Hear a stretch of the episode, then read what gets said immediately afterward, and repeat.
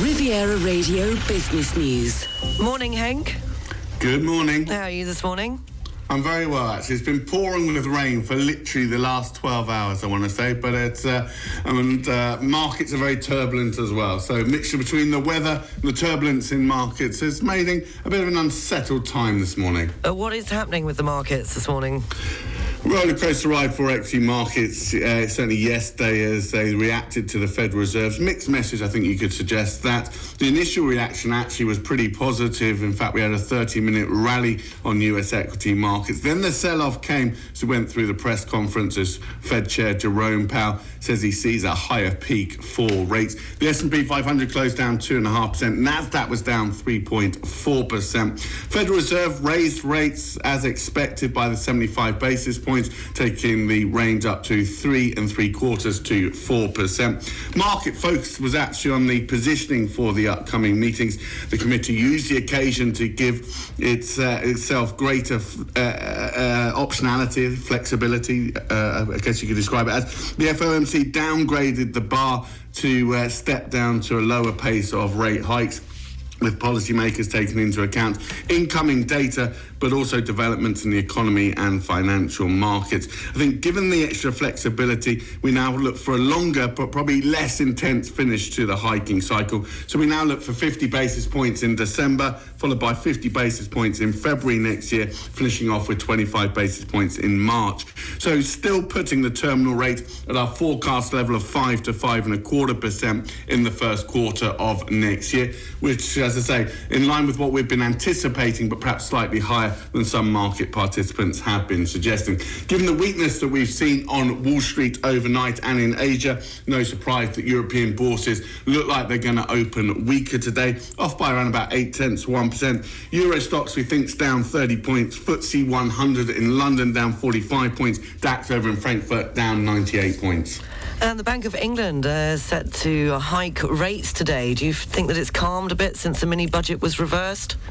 It has calmed a little bit because the reality is if we didn't have the reversal of that mini budget, maybe the bank thing would be thinking about an even more aggressive rate hike today. As it is, we still expect them to go with a 75 basis point increase. Listen, the Monetary Policy Committee's had a particularly difficult task in assessing the appropriate level for rates. Beyond the obvious challenge of double digit inflation, the MPC has also had to digest the turmoil that we've seen in UK financial markets, those wild gyrations in government policy. I think, given the struggling economy, the tighter fiscal stance as expected, and taking into consideration that base rates are already in restrictive territory, we believe that policymakers will conclude the hiking cycle at December's meeting. So after delivering a bumper 75 basis points today, we expect a final 50 basis point increase at the end of the year, leaving the terminal rate at 3.5%. However, I think given the vast amount of economic and fiscal uncertainty, we should acknowledge the risk to rates still remain very much skewed to the upside.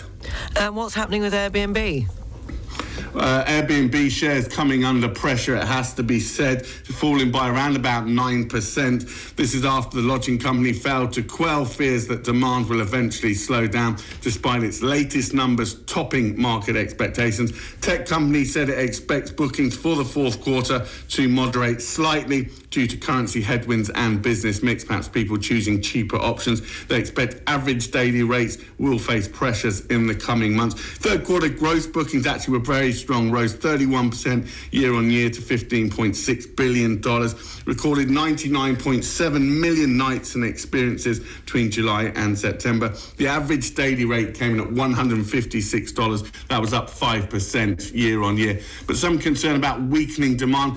The CEO also talking yesterday, I saw him on an interview on Bloomberg talking about they've got to offer greater transparency around pricing. There's some concern, I think, amongst its users that uh, people are offering some pretty cheap headline rates, then try to rack up the price by adding cleaning fees and the rest of it. And they said that's probably putting off some of its customers. So can expect some changes maybe over the course of the next few weeks and months in terms of its platform. And do you use Airbnb when you go travelling? I don't, to be honest with you. I, ha- I haven't used it, but uh, yeah, I, would be interested to see actually as we sort of come out of this post-pandemic phase. Demand for travel has been strong, strong, strong. We've got the economic headwinds coming through.